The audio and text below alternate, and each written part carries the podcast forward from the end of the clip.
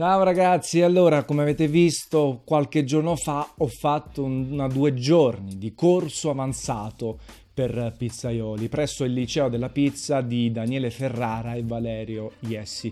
Tra altre cose Daniele è arrivato con Pizzeria P secondo durante il campionato della pizza di dissapore che ho organizzato anche io lo scorso anno, se l'è giocata con Francesco Martucci dei Masanielli. Ecco, perché ho fatto questa due giorni? Non voglio diventare pizzaiolo, ecco, mettiamo subito le cose in chiaro. Al massimo fra 10-15 anni mi piacerebbe supervisionare la sala di una pizzeria, la carta di vini eh, non sono capace, non ho la manualità e reputo il lavoro del pizzaiolo tra i più complessi dal punto di vista combinato mentale e fisico, soprattutto se si ha una pizzeria che lavora a pranzo e a cena, praticamente non si stacca mai tra preparazione dell'impasto e poi il eh, servire i commensali. L'ho fatto per apprendere sempre maggiore conoscenza e consapevolezza di quello di cui parlo, di quando giudico una pizza, una pizzeria, di quando scrivo articoli su dissapore e non, e anche in vista del mio progetto eh, sempre che sto creando assieme a Net Addiction, l'editore, e dissapore stesso.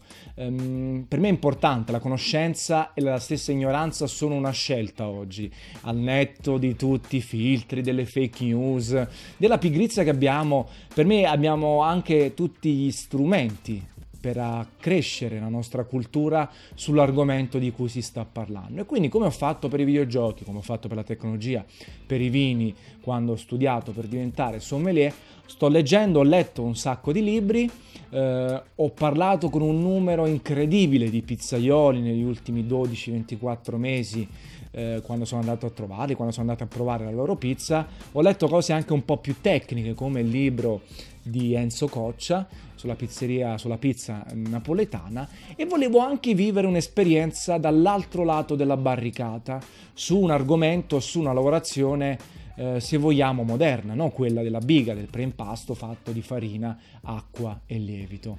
E quindi eh, ho partecipato a questo liceo della pizza due giorni a Marigliano insieme a altri dieci pizzaioli.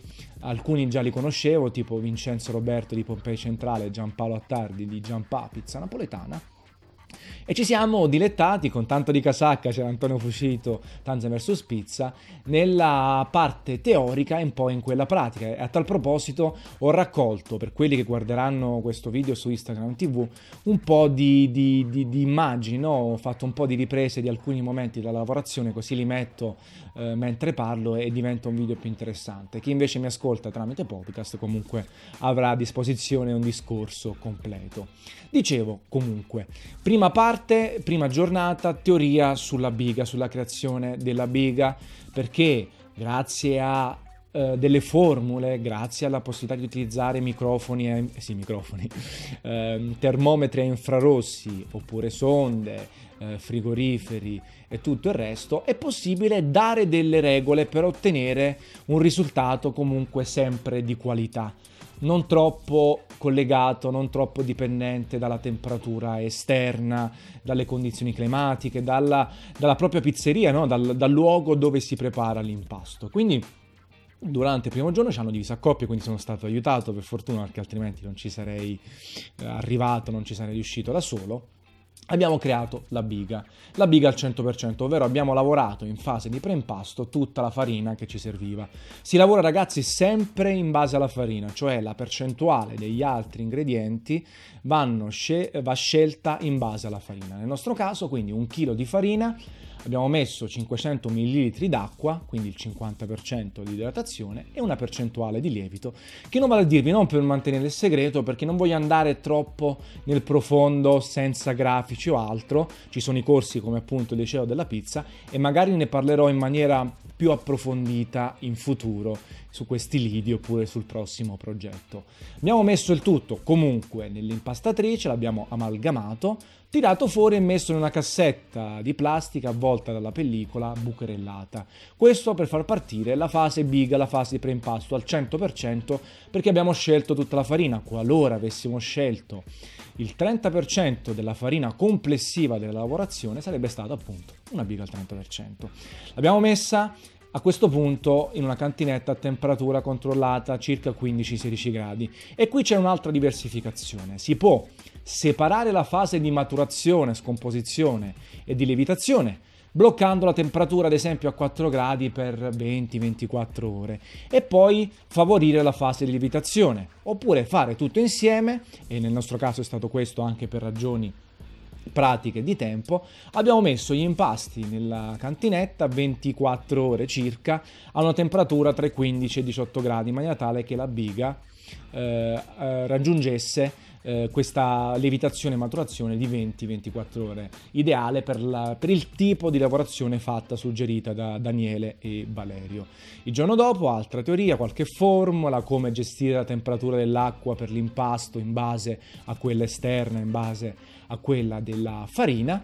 Abbiamo quindi cacciato l'impasto, l'abbiamo cosiddetto rinfrescato, l'abbiamo rimesso all'interno dell'impastatrice, aggiunto l'altra percentuale d'acqua desiderata per la nostra idratazione, quindi noi volevamo fare il 70%, abbiamo aggiunto il 20% di acqua a filo e il sale nella fase finale che restringe, che consolida la, la maglia glutinica e gli dà anche sapidità all'impasto. Un'altra oretta, abbiamo creato, abbiamo fatto lo staglio, le nostre palline circa 6 per eh, cassetta e lavorato poi il disco di pasta prima di infornarlo. Allora, qui chiaramente ho dimostrato le maggiori deficienze, non avendo la, la, manualità, la bravura e quindi è stato divertente, lo vedete anche comunque nelle immagini, nei video di, di sottofondo. Tendenzialmente questo tipo di pizza, siccome è molto idratato, lavorato in una certa maniera, è molto morbido, non è possibile applicare il classico schiaffo napoletano perché c'è il rischio di bucarla. Quindi va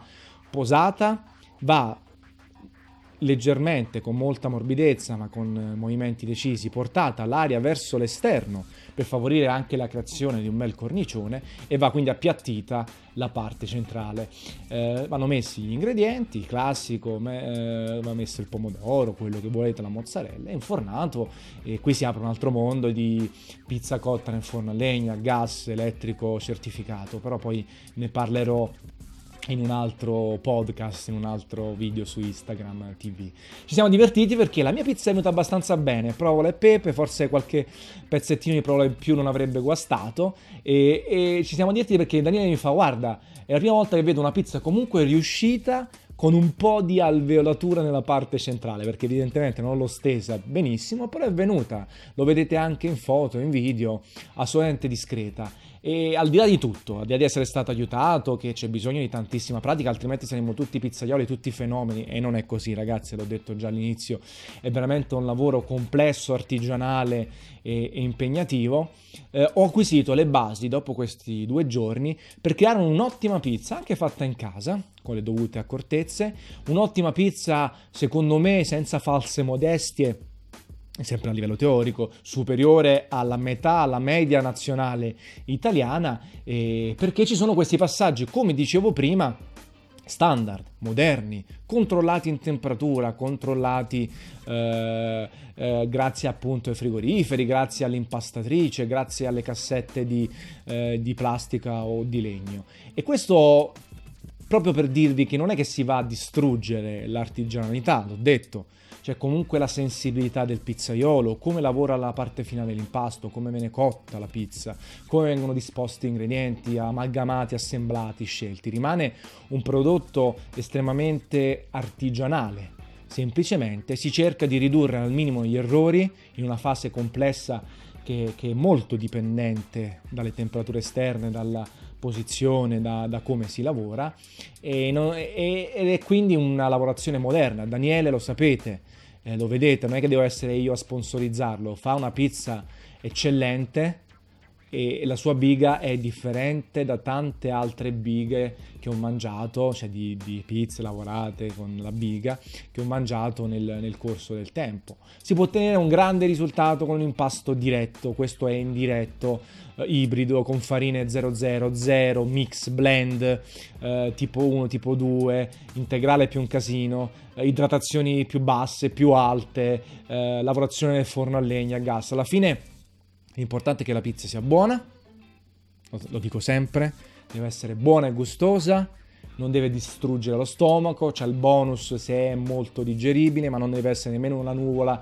che non sa di nulla, altrimenti una bella insalata di riso e stiamo a posto. E quindi ecco, questo corso mi è servito per un gradino ulteriore di conoscenza, di consapevolezza. Non è finita qui, non bisogna mai smettere di imparare, di capire, di provare, per poi scriverne, per, per essere più bravo a discuterne, a spiegare, no?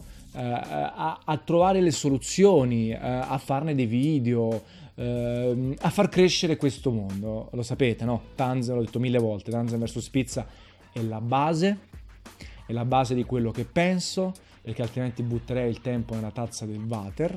Mi piacerebbe anche assieme a voi far crescere, far crescere, questo mondo, migliorare la produzione della pizza fatta in casa, eh, non utilizzare sotterfugi per crescere e farsi notare. E quindi questo video è un'anticipazione, una condivisione della mia esperienza, spero che vi sia piaciuto. Lasciate i vostri commenti in calce al podcast, in calce al video, quindi fatemi capire e fatemi sapere cosa ne pensate. Nel frattempo vi mando una bella capata in bocca al 70% di idratazione. Ciao ragazzi!